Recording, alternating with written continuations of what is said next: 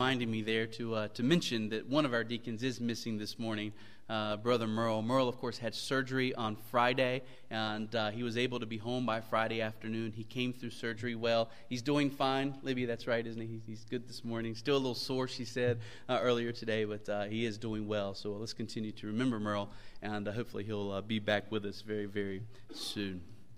Well, if you would, go ahead and take out your Bibles with me.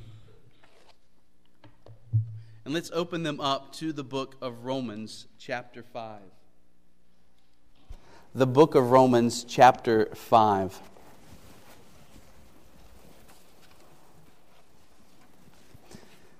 Our focus this morning, as we continue working our way verse by verse through this incredibly glorious letter, is going to be verses 9, 10, and 11.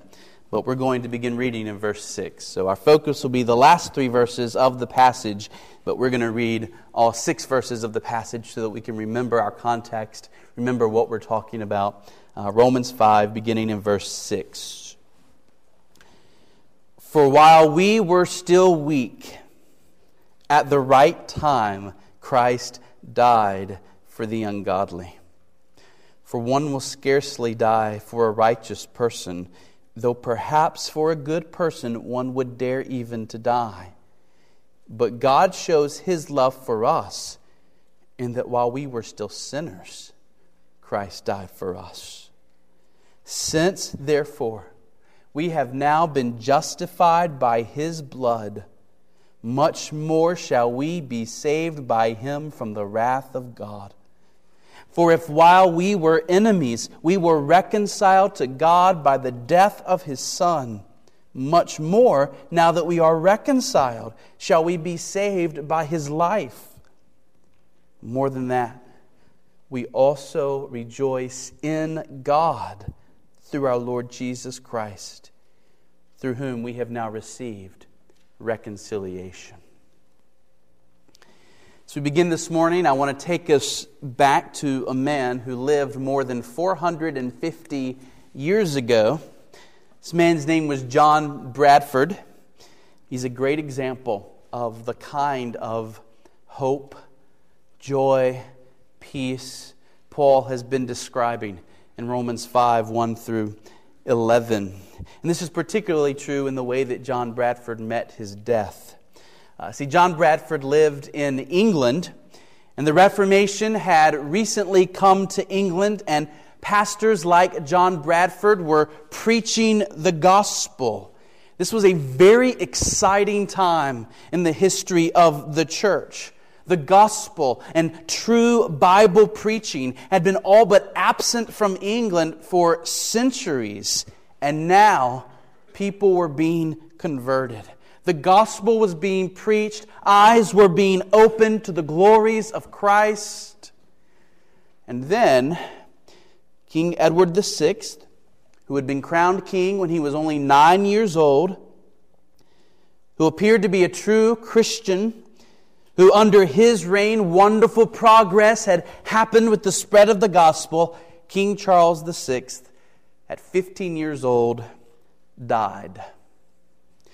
And his cousin, Lady Jane Grey, who was also 15 years old, also a friend to true gospel preaching, she took the throne and 9 days later was removed from the throne.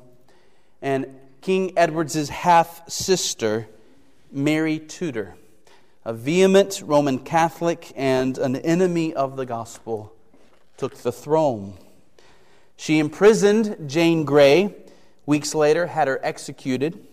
She immediately struck down the laws that protected Protestants from persecution. Preaching the true gospel now became illegal, and Bloody Mary earned her nickname as she brought many men, women, and even children to their deaths because of their faith in the Lord Jesus Christ. With the accession of Queen Mary, John Bradford was no longer allowed to preach the gospel to his congregation. His worship services were now to be Catholic services. A new Roman Catholic bishop named Gilbert Bourne now had authority over his church. And when this new bishop, Mr. Bourne, came to preach to John Bradford's congregation, John Bradford would stand behind the bishop to keep the people from heckling him and treating him terribly. Well, during one very eventful sermon, someone threw a dagger at the bishop while he was preaching. The dagger missed the bishop, and immediately John Bradford came forward and addressed the crowd and told them that they must stop acting in such an ungodly way. John Bradford did not support Gilbert Bourne or the message of Catholicism that he was preaching, but he helped the man to leave the building quickly after the sermon. He helped him out of a back door, led him to a grammar school nearby where he would be safe from the rioting crowd. As he was helping the bishop out of the sanctuary, one of the congregants supposedly yelled out, "You help the man that will help to burn you." That evening, in his own sermon, John Bradford reproved the congregation for the way they had treated the bishop. And nevertheless, 3 days later, John Bradford was arrested. He was charged with sedition.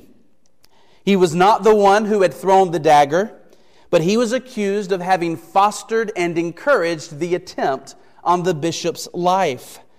In fact, the council noted how when John Bradford stood up on the stage and told the congregation to settle down, they did settle down, and that was proof in their minds that he was the leader of the riot, and therefore he was the one to be held responsible for the attempt on Gilbert Bourne's life.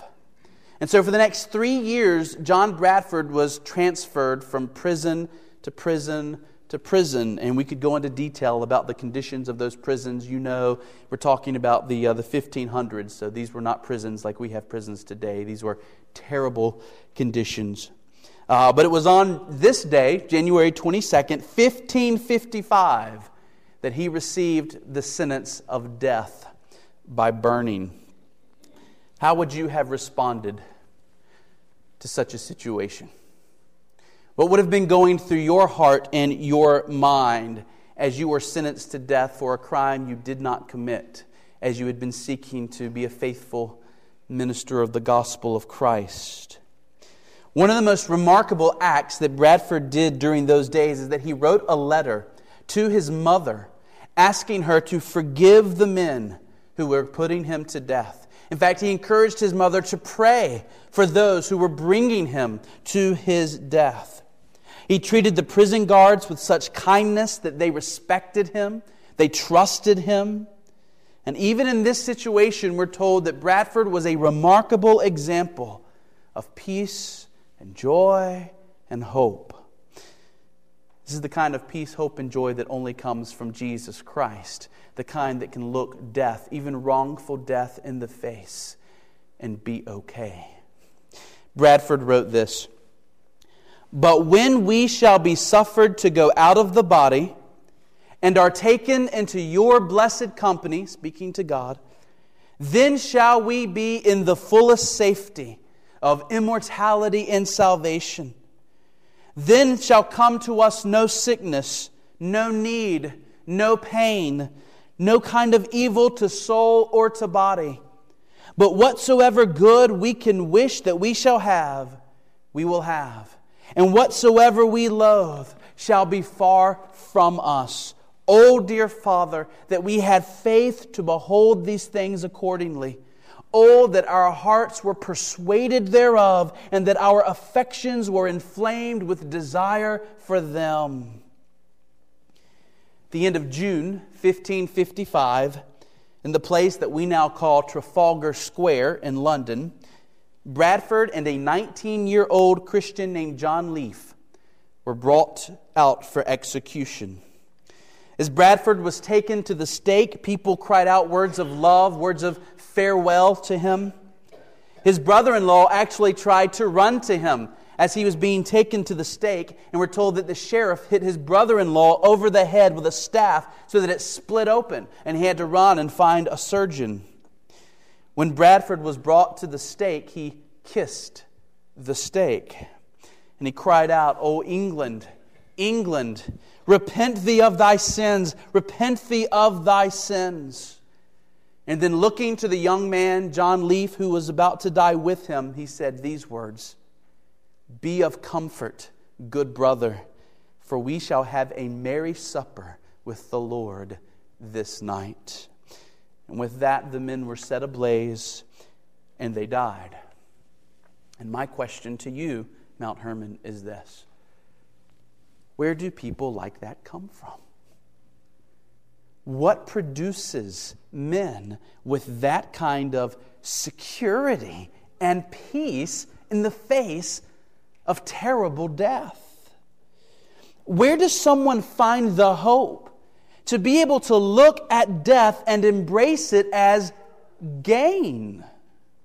Where does somebody find the kind of deep-seated joy that they can weather this kind of hurricane, the kind of storm that John Bradford was going through, and weather it with grace, weather it with dignity, weather it even with love for those who were hurting him? Paul knew something about suffering. Paul knew what it was like to be treated wickedly.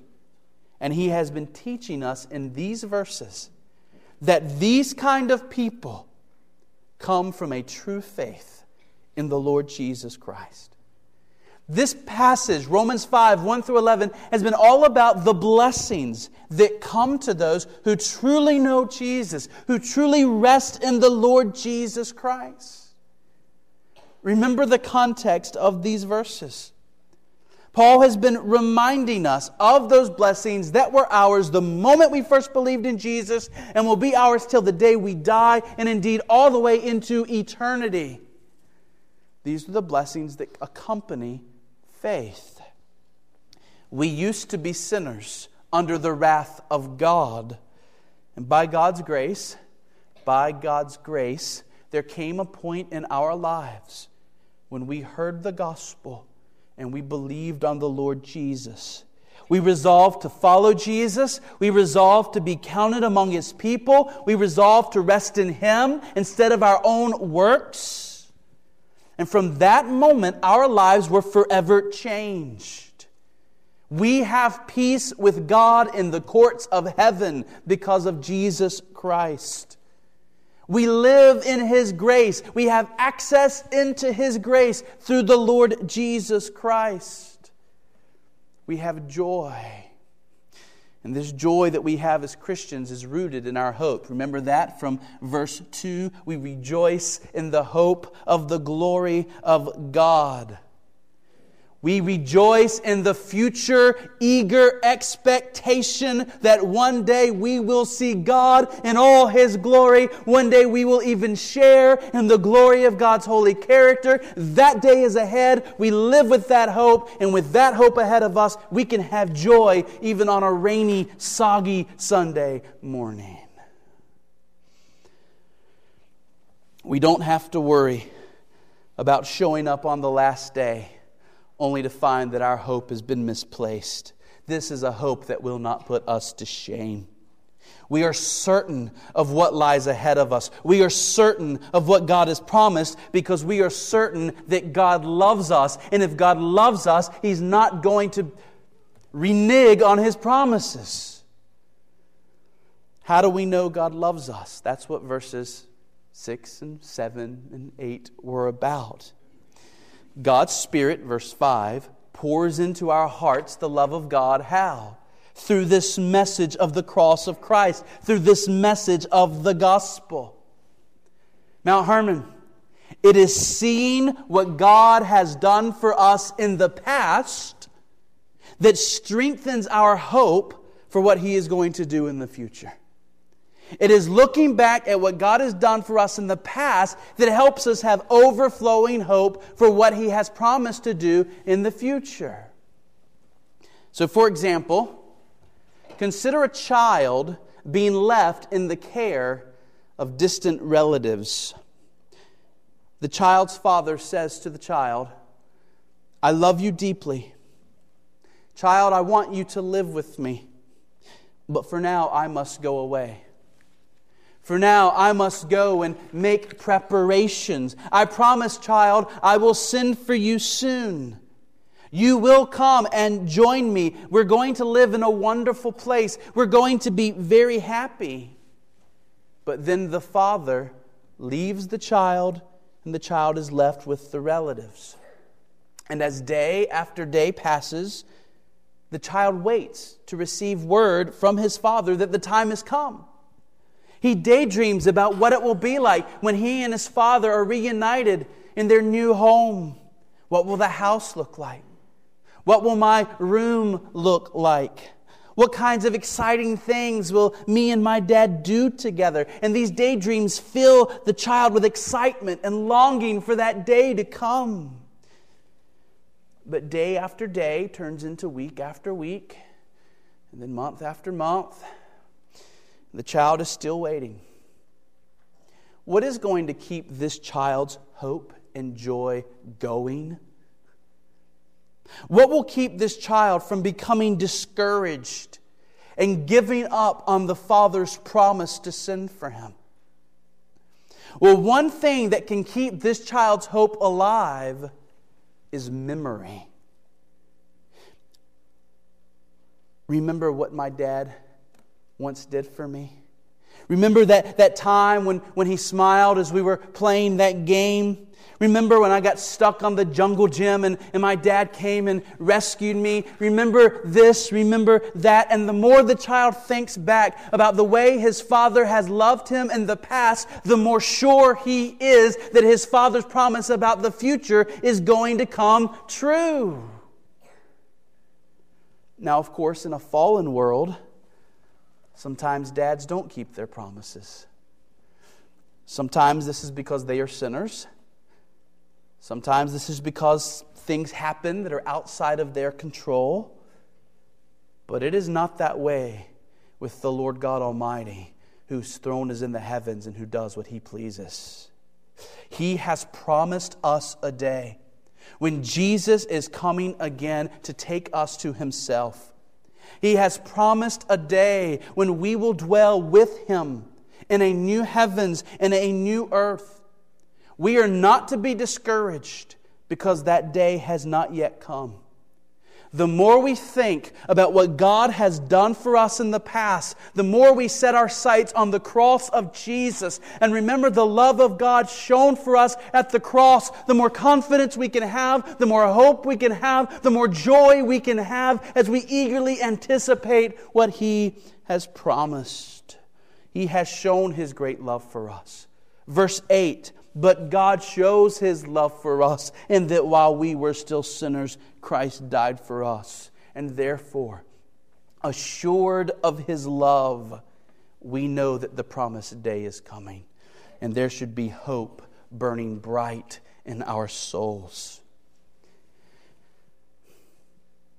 That's how the logic of verse 9 and verse 10 works. This is the logic of hope. Verse 9 and verse 10 look to a great thing God has already done for us in the past, and then says, in light of that great thing, surely this other future thing is coming. What was done in the past was the hardest of all. What was done in the past required incredible sacrifice. The Father bringing His Son to the cross. If God was willing to do all that, and that was the hardest of all, then surely what He has promised in the future is going to come true. That's the logic. Look at verse 9 and let's see it. Verse 9.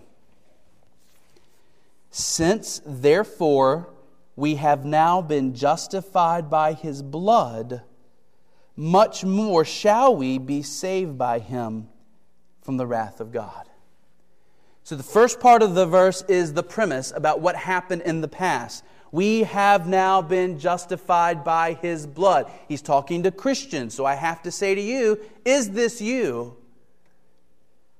Does this premise apply to you? If you are not a Christian, the glory of verse 9 and the glory of verse 10 are not your glory. This is not for you. It rests on the premise that you have been justified by the blood of Jesus, made right with God by trusting in Christ and what He did in His perfect life and His death on the cross. Jesus shed His blood that sinners would be made right with God, that our sins would no longer stand in the way. We can now have God as our Father, and we can be His children. All that is required is that we look to Christ. We are justified, made right with God through Christ. But at what cost? At the cost of Jesus' blood. At the cost of the sinless Savior experiencing the wages of sin for every person who would ever believe upon Him. If God the Father was willing to put His Son through so much so that you could be right with Him, do you really think on the last day, when God's judgment is unleashed on the earth, He's going to allow you to be condemned with the lost? Do you think that God went to such lengths to save you at the cross only to condemn you on the last day, when His wrath is poured out on the world? Paul is telling us to remember the cross, to remember what God has done for you there, and in light of what God did for you there, have confidence about the future. Are you not sure, Christian, that God is going to save you on the day of wrath and bring you safely into paradise? What more does God need to do to show you that He loves you? What more does God need to do to show you that He has your best interest at heart? If He has sent His Son for you, if His Son died for you, if He poured out His wrath for your sin upon Christ, if He has brought you to faith in Him, are you really now going to quake in your boots and fear that at the last moment, at the last day, God is going to turn against you and cast you into hell? Paul says that doesn't make sense. Paul says the reason Christians live with such joy, the reason Christians live with such hope is that we are sure of what's going to happen on the last day. And the reason we are sure of what's going to happen on the last day is the logic of hope. God already did so many amazing, incredibly tough things to save our souls. He's not going to lose us then.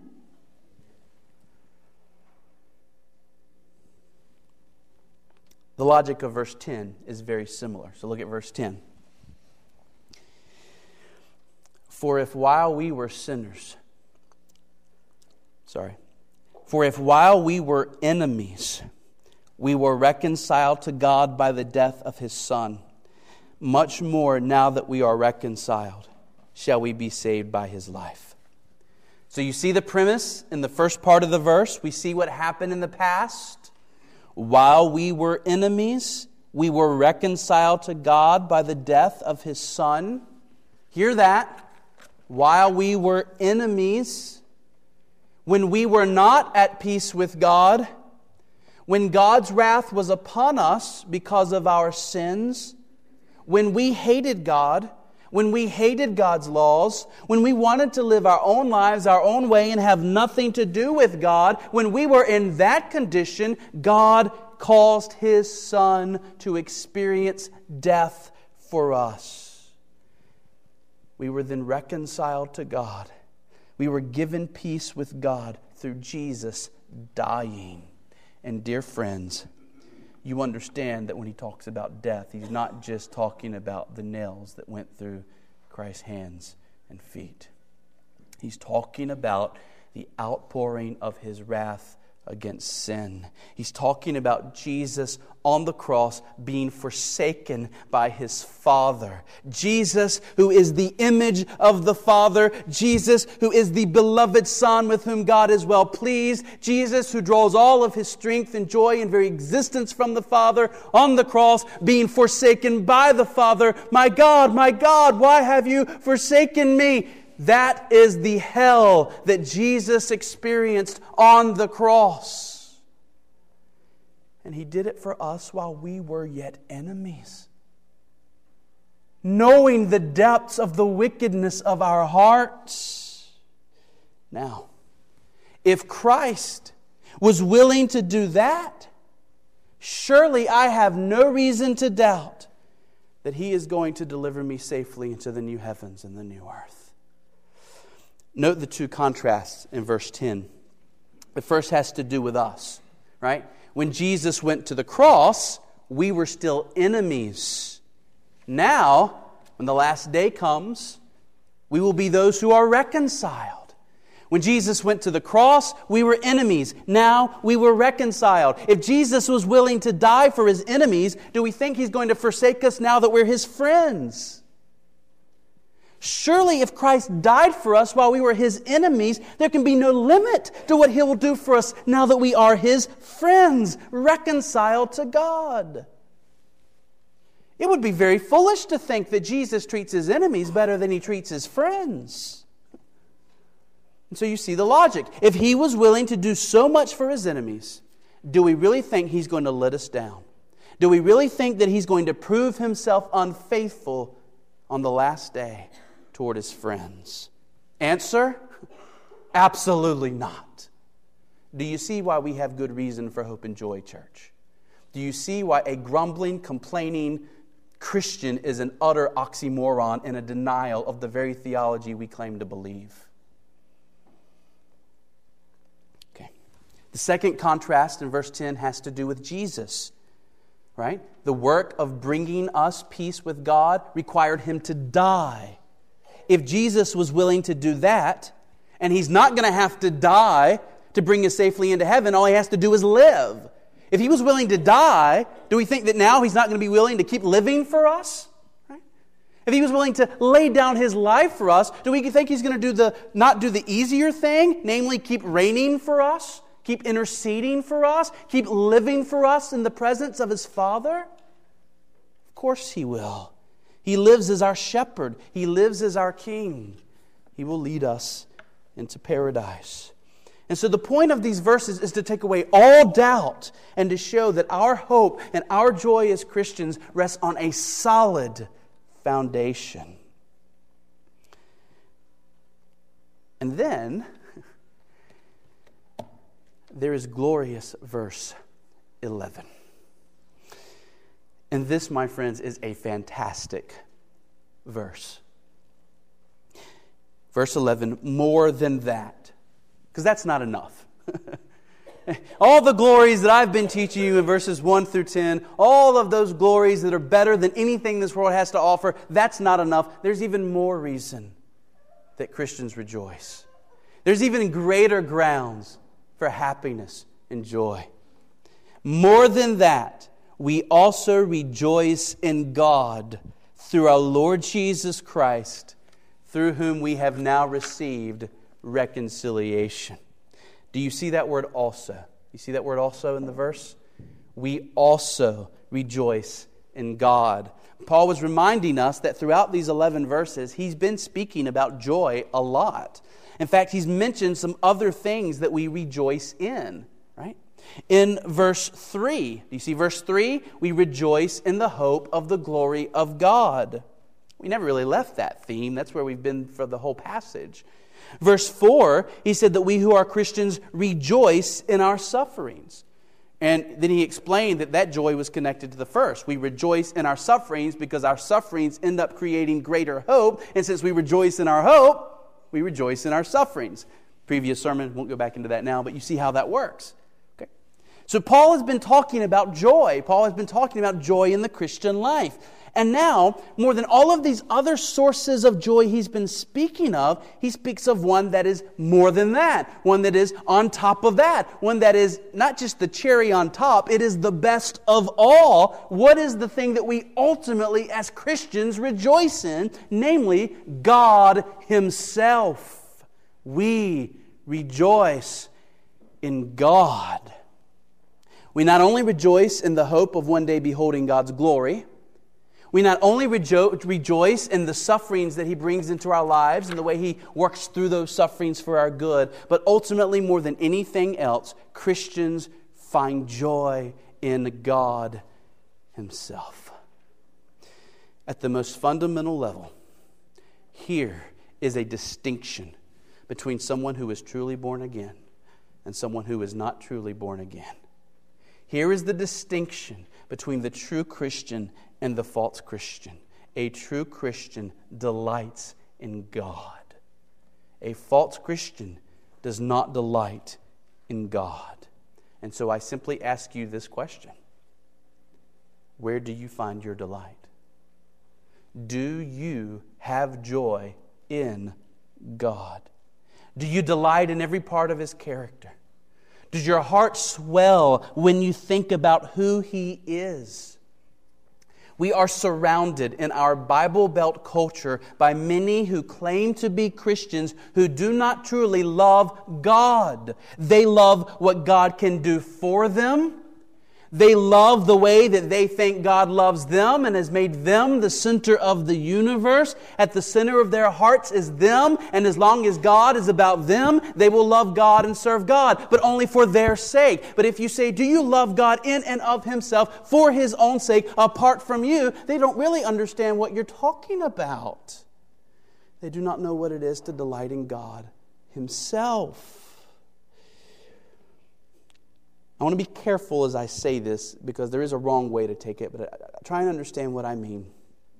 There is even a sense in which the Christian can say, though God send me to hell, I will still love Him because He is good and He is right. Even if God had not shown me grace, even if God did nothing for me, I now see He is worthy of love anyway. He is worthy of my affection anyway. Even if all He brought to me was wrath and judgment, I have come to see that God is glorious and worthy of all that is good and right. Can you relate to that at all?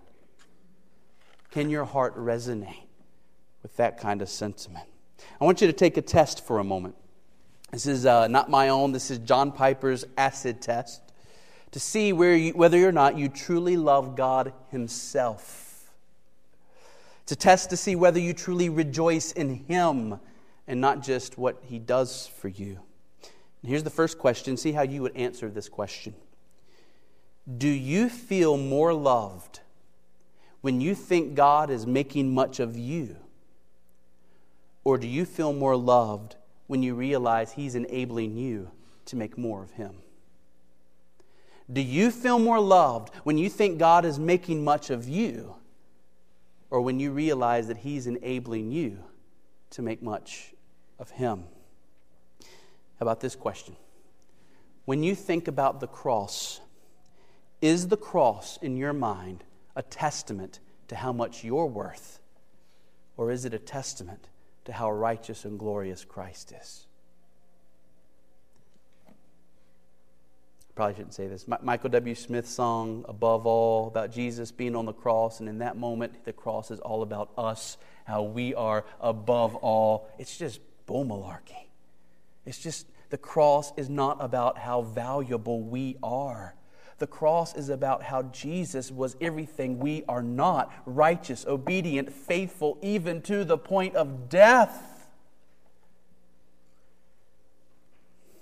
The cross is not a testament to our worth. If we are rejoicing in the cross because we think the cross is God saying, look how valuable you are. You're more valuable than my son. If you think that's what's being said at the cross, then you're loving God because you think He loves you, and it's still all about you. You're at the bottom of your own affections. That's not what the cross is about.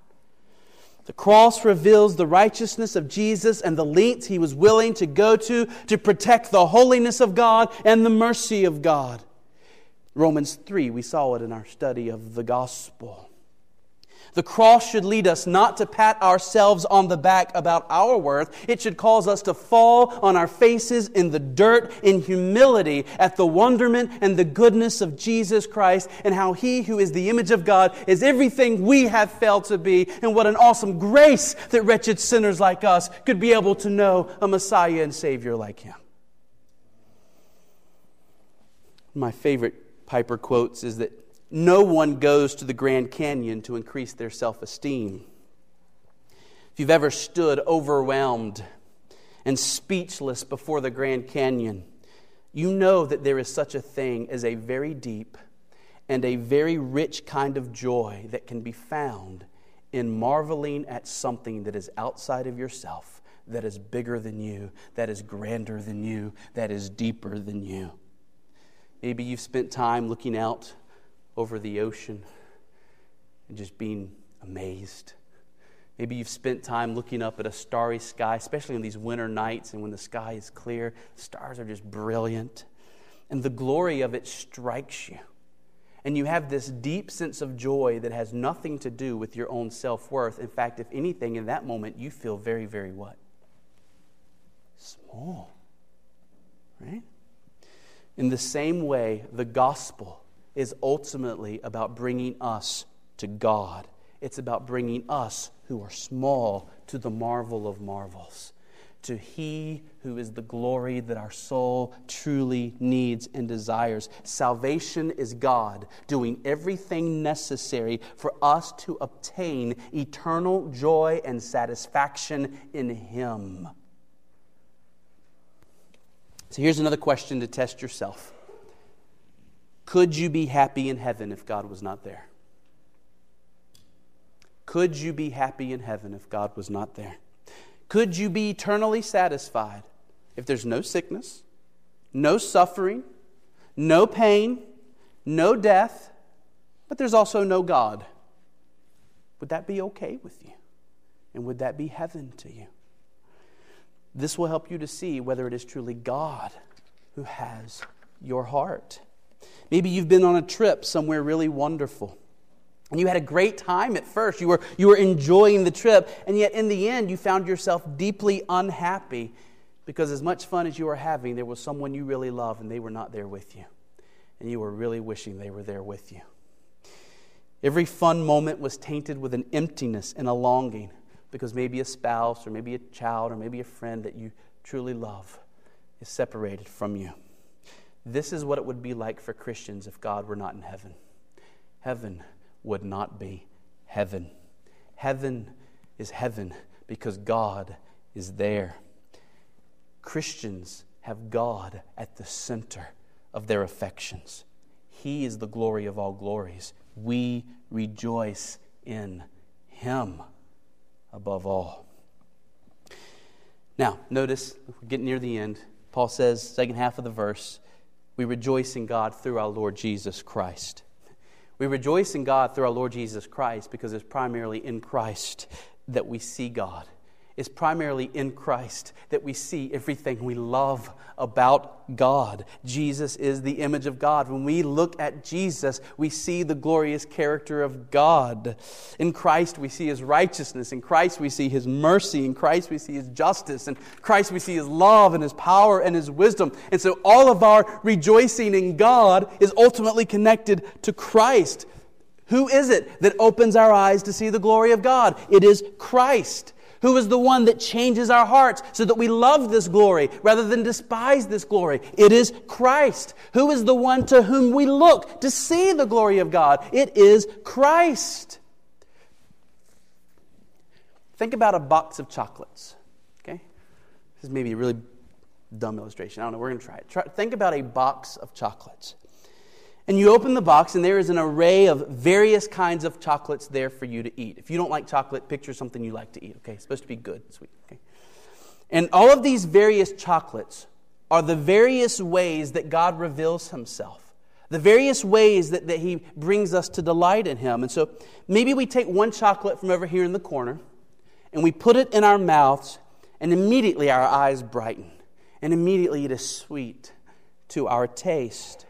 And maybe that chocolate's like us looking at creation and seeing all that God reveals to us about His glory in creation, His power, His wisdom, His creativity. And then maybe we reach over and we take another chocolate. And this one is very sweet too, but it's sweet in a different way.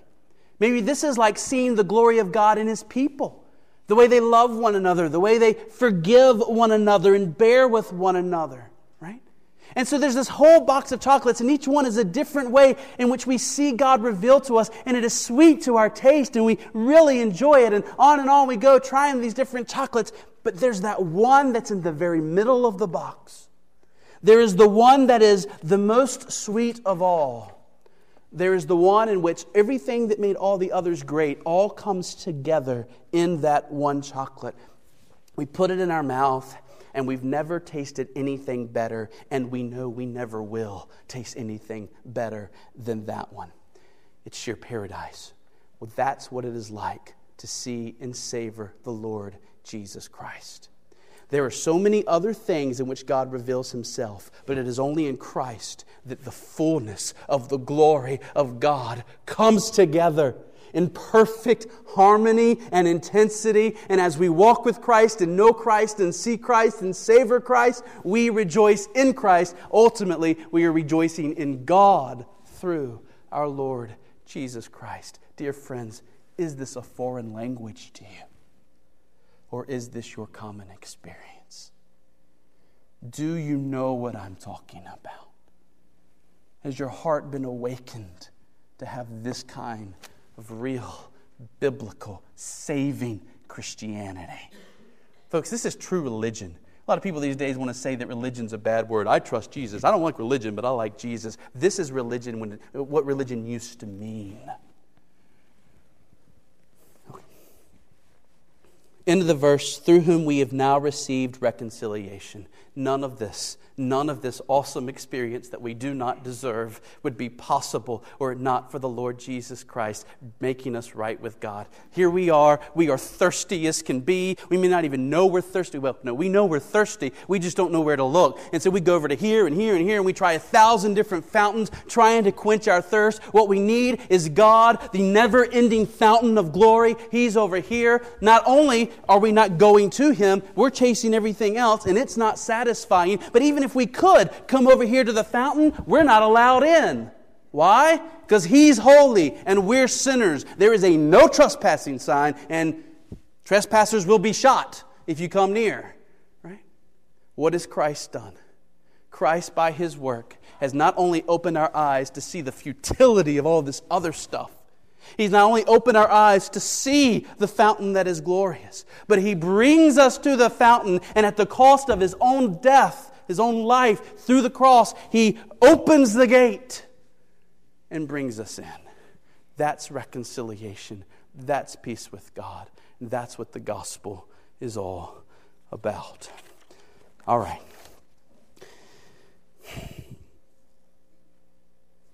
Now what? How do I close this out? I think, first of all, I have to say, unbelievers, if you are here and you are not relating to what okay, I do care, but maybe you prayed a prayer, maybe you were baptized, maybe you're on a church roll. If you can't relate to what I'm talking about, if you don't know the deep joy of what I'm talking about, there is good reason to believe that you do not know the Lord Jesus Christ. You need to be aware of that. You need to be alert. There should be alarm bells ringing in your ears. And the most important thing you could do is to run to Jesus in your heart this moment and to say, I know I don't deserve it. I know that I'm a sinner. But Lord Jesus, I call on You. Save my soul. Help me to trust You. And then, if you're serious about it, get serious about it. That is, start obeying what Jesus says. Because you can't say, I trust You, Jesus. And then He says something and you say, well, I'm not going to do that. So Jesus says, get into your Bible, get into your Bible. Jesus says, get into a church, get into a church. Jesus says, hang around godly people, hang around godly people. Trust Jesus enough to do what He says, and He will begin to develop that genuine joy and peace and hope in your heart that accompanies salvation. Believers in this room, all I can say to you and to me is this: shame on us for not being the most joyful people on planet Earth. Shame on us for not having a greater desire to look into these things. Paul prayed, I think Mike mentioned it in his sermon last week, the Ephesians 3 passage. Paul prayed that we would have the knowledge of that which surpasses knowledge, namely the love of God. Well, this is us trying to come to grips with a love that we can never really know. This is us trying to know what is beyond our knowledge. Church, let's pursue these things. Let's live in the reality of these things. Let us look forward to the day that is coming with great excitement, and may it make us very useful in this world now. Amen?